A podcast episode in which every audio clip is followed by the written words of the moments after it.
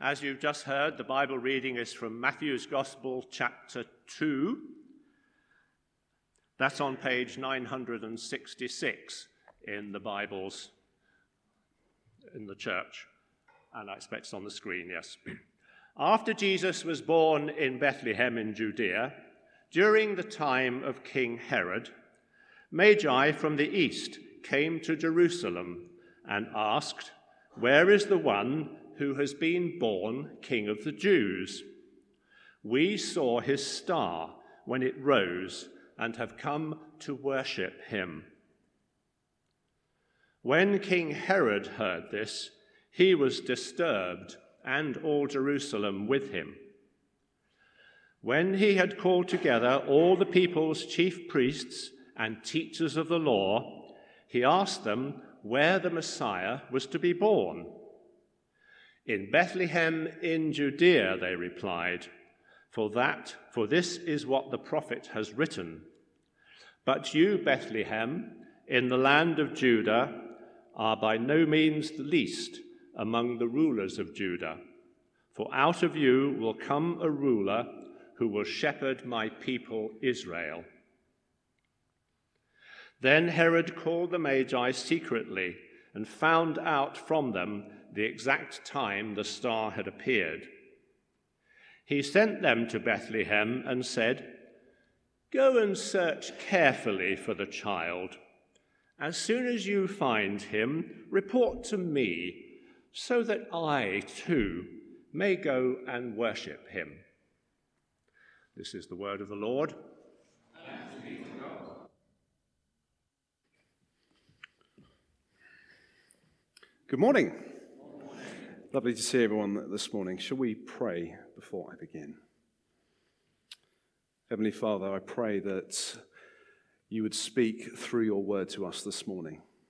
Lord, thank you for the example that we see from the wise men, from this story, from Matthew's gospel, Lord, of how um, they followed your way, how they followed the star to you. Lord, I pray that you'd help us this morning to follow our way back to you. Come by your Holy Spirit now. In Jesus' name we pray. Amen. Amen. Who likes the Christmas tree? It's pretty good, isn't it? I think bigger than last year's tree. Does the tree get a round of applause? I think it does.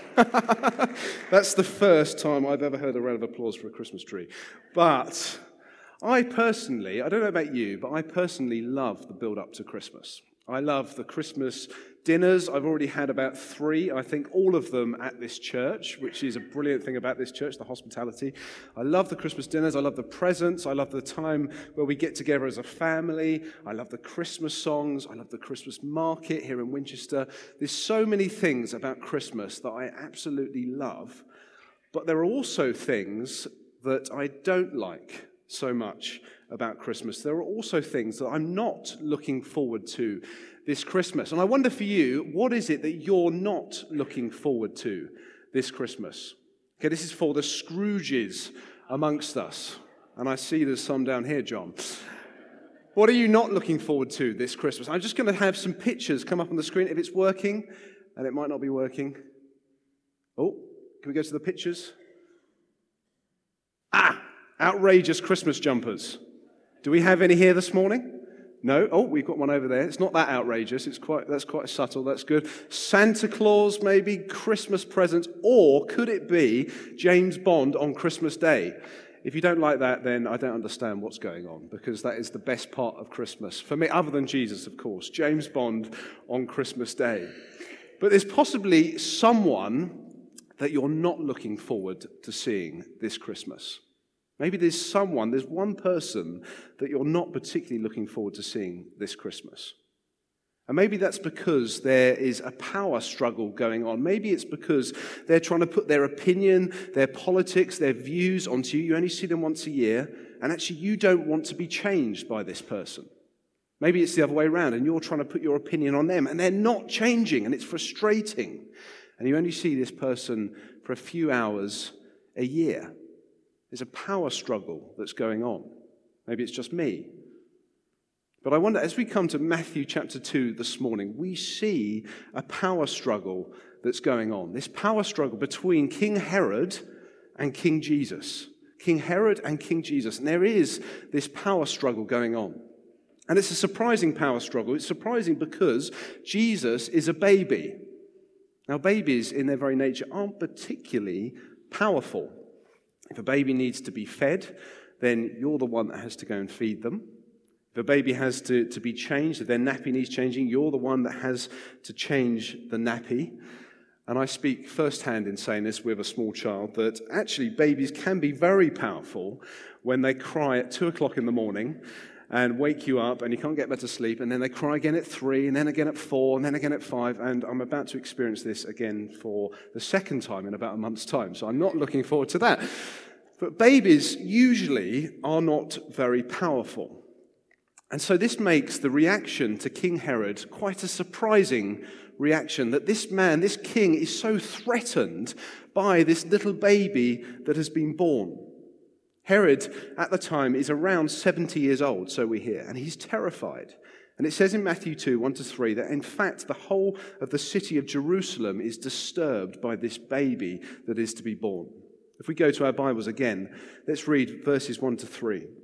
After Jesus was born in Bethlehem in Judea, during the time of King Herod, Magi from the east came to Jerusalem and asked, "Where is the one that's been born, King of the Jews? We saw his star in the east and have come to worship him." When King Herod heard this, he was disturbed, and all of Jerusalem was disturbed with him. Herod is seriously worried. Okay, the king that has been born is called the King of the Jews. But hang on a sec. Now, forty years before this, the Roman Senate had already called Herod the King of the Jews. Herod is threatened by this new king in Jesus. What we have here is a clash of two kings, a clash of two very different kings, Herod on the one hand and Jesus on the other. First, we see Jesus. Jesus is the legitimate king. He was the king that was prophesied about in Micah in the Old Testament, in, in many areas in the Old Testament, this king that would come to save the people, to save the Jews, to bring them out of this slavery. Jesus ticks all of the boxes of these prophecies that are made about this coming king. Not only did Jesus have to be born of a virgin, and not many people to this day are, are born of virgins, Jesus had to be in the line of King David, and we saw last week in the gene- genealogy from Matthew chapter one that, that Jesus is in the line of King David. He had to be born in um, the tribe of Judah. All of these things Jesus ticks, which makes him the legitimate king. Okay. On the other hand, you have Herod, who is the illegitimate king.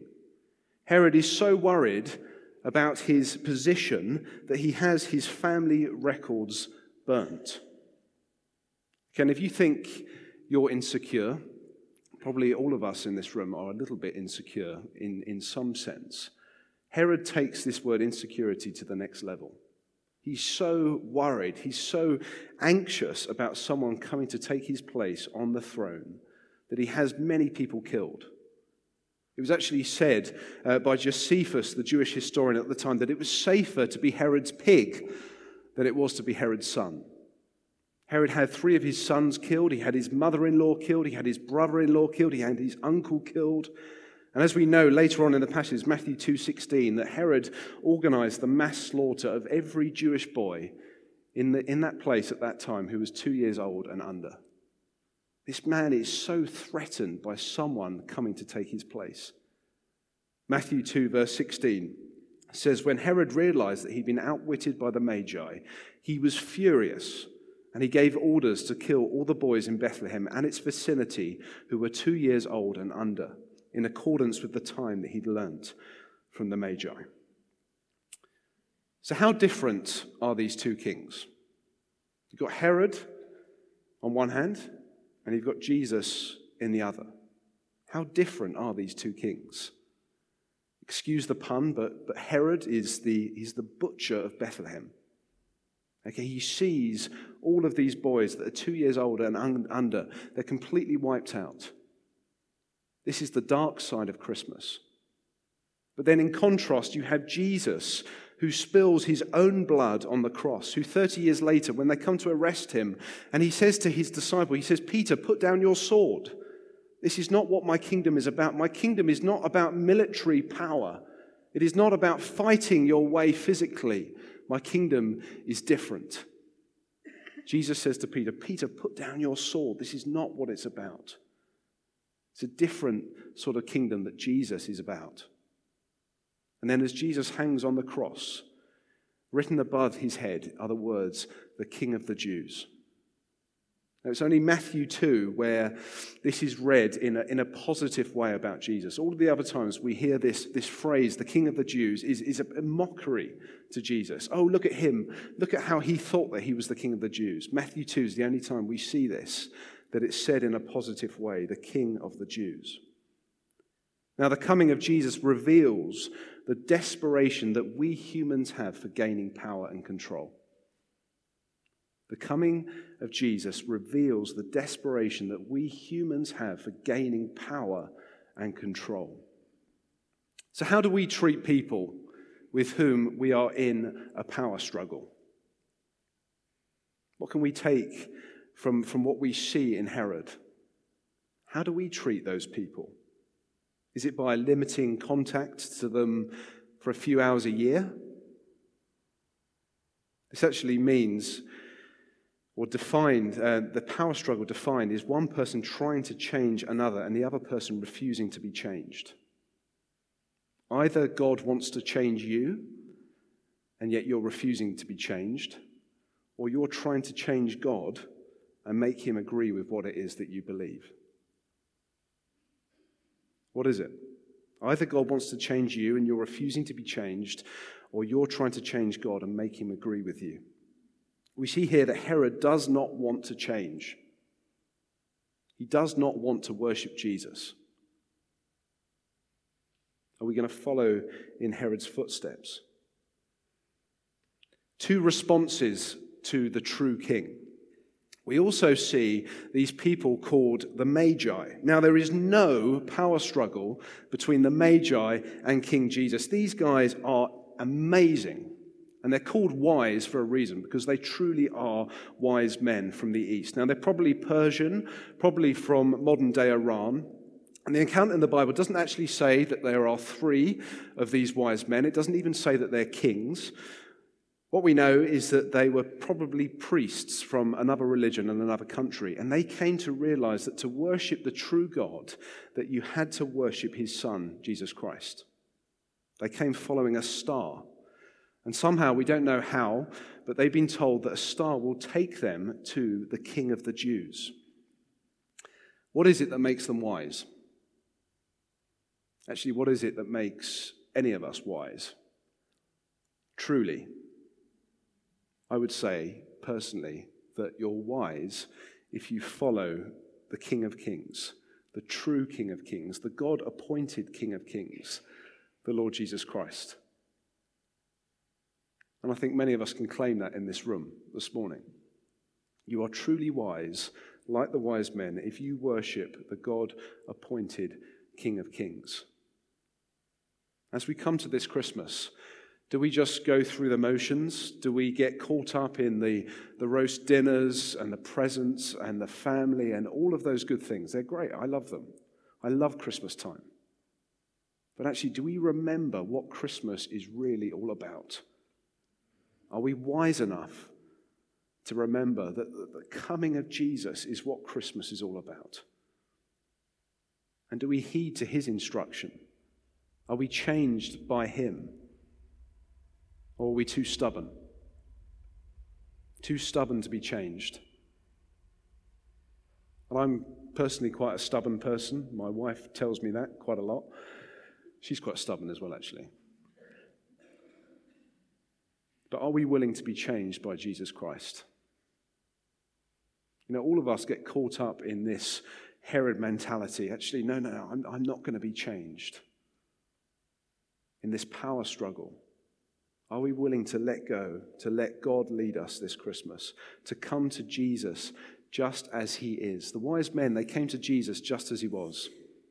They recognize him as the King of Kings. They come down and they bow down before him. They bring gifts that are fit for a king. They didn't just bring any old gifts for a baby. They bring gifts that are fit for a king because they recognize who Jesus is. They recognize that he is the true King of Kings and Lord of Lords who sits on the throne. They recognize who he really is. They've come to worship the one who created the stars rather than the stars themselves. They are truly wise men. Matthew two verse eleven says, "On coming to the house, they saw the child with his mother Mary, and they bowed down and they worshipped him." Now the wise men had probably, they estimate, traveled around eight hundred kilometers to come and see Jesus. eight hundred kilometers on a camel. If anyone's ever been on a camel, I've been on a camel, and I had the um, the horrible task of sitting on the hump. It's not very comfortable. My sister was on the side, and that was great. I was on the hump. It's not very comfortable. eight hundred kilometers to come and see this King Jesus. Herod can't even travel eight kilometers to Bethlehem to go and see this king because he's so threatened by him. Herod plans. He plots. He plays his many games. But what's crystal clear is that God is in control. Herod is, is, is not allowed in God's divine providence to, to kill Jesus. God will always have his way. Herod is outwitted. And God gives both Joseph and, and the Magi dreams, telling them to move on, to change direction, until finally Herod is completely outsmarted. Checkmate. God has his way again. God is in control, as he always is and ever will be. Do we really believe that this Advent, in the build-up to this Christmas? So in conclusion, who do you worship? Who do you worship?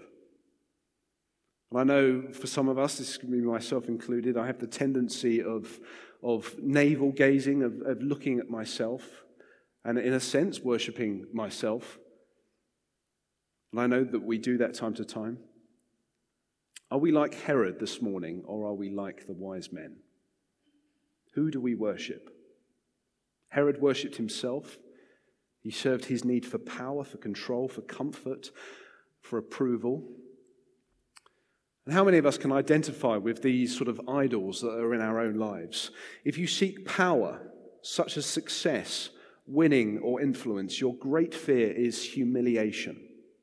Your great fear is humiliation, but people around you feel used and you battle with anger. If you seek comfort, such as privacy, lack of stress, or freedom, your great fear is stress and demands being made of you, and people around you often feel neglected and you battle with boredom. If you seek control, such as self-discipline, certainty, or standards, your great fear is uncertainty. People around you often feel condemned, and you battle with this feeling of worry that is placed on you at all times. Can you relate to these things? If you seek approval, your great fear is rejection.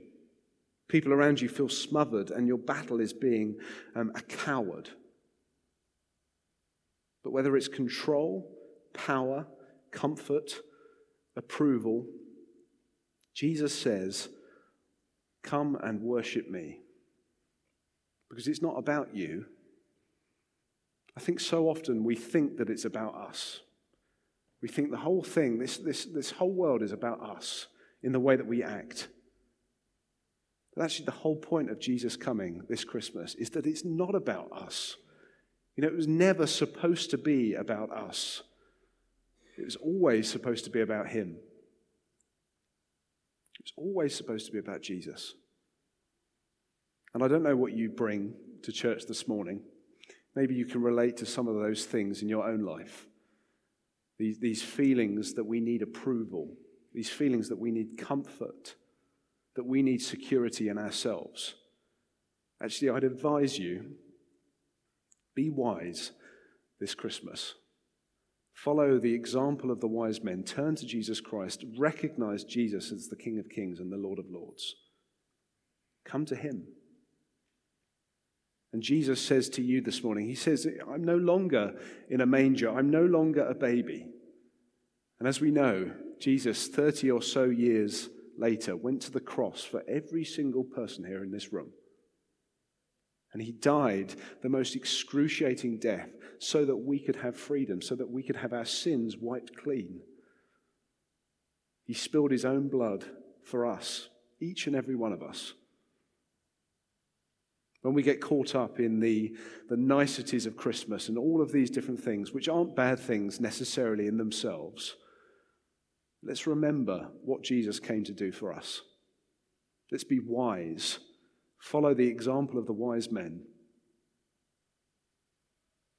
And maybe there's, as I said at the beginning, there's someone in your life that you only see once a year at Christmas time.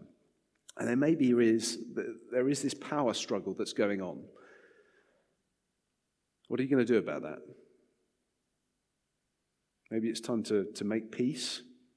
Maybe it's with a member of your family that, that it's just this one thing that niggles at you every time you see them. Maybe it's a neighbor, maybe it's a friend, whoever it may be. Bring those things before God and make your peace this Christmas. As we come to communion this morning, which we will do in a moment, maybe it's a time for us to recommit this Advent, to say, actually, Jesus, there's all these things that I've got in my life. I, I try to seek my own power. I try to seek all of these things. But actually, this Christmas, this Advent, I want to come to you and I want to say I'm sorry.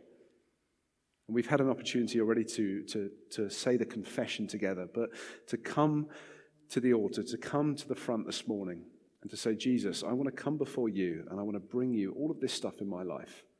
And I want to put you as number one this Christmas. Forget all the other stuff. That's the most important thing you could ever do. It's the most important decision you could ever make. And how many of us know that actually every single day we need to come back to this place of forgiveness? It's a continual thing because we're messed up human beings. Maybe it's just me. That we need to keep coming back to Jesus time and time again. Let's listen to the wise men. Let's do as they say. Let's follow that star to the true King of Kings and Lord of Lords who sits on the throne forever and ever. And all of God's people said, Amen. Amen. Let's just pray. Father, thank you for the real privilege that we have to read the Word of God. Thank you, Lord, that, that we have experienced your power in Jesus Christ. And Lord, I pray for anyone here this morning that, that needs to feel or needs to experience that power, that love that only you bring. Lord, I pray this morning that as we receive the bread and as we receive the wine, as we remember what it is that you did for us on the cross, Lord, I pray that you would go deep into our hearts, that you would change us, that you would break down those walls of stubbornness that we have, that you would bring us to a place of repentance. And Lord, I just pray that you would fill us again afresh with your Holy Spirit this morning. And I pray these things in Jesus' name.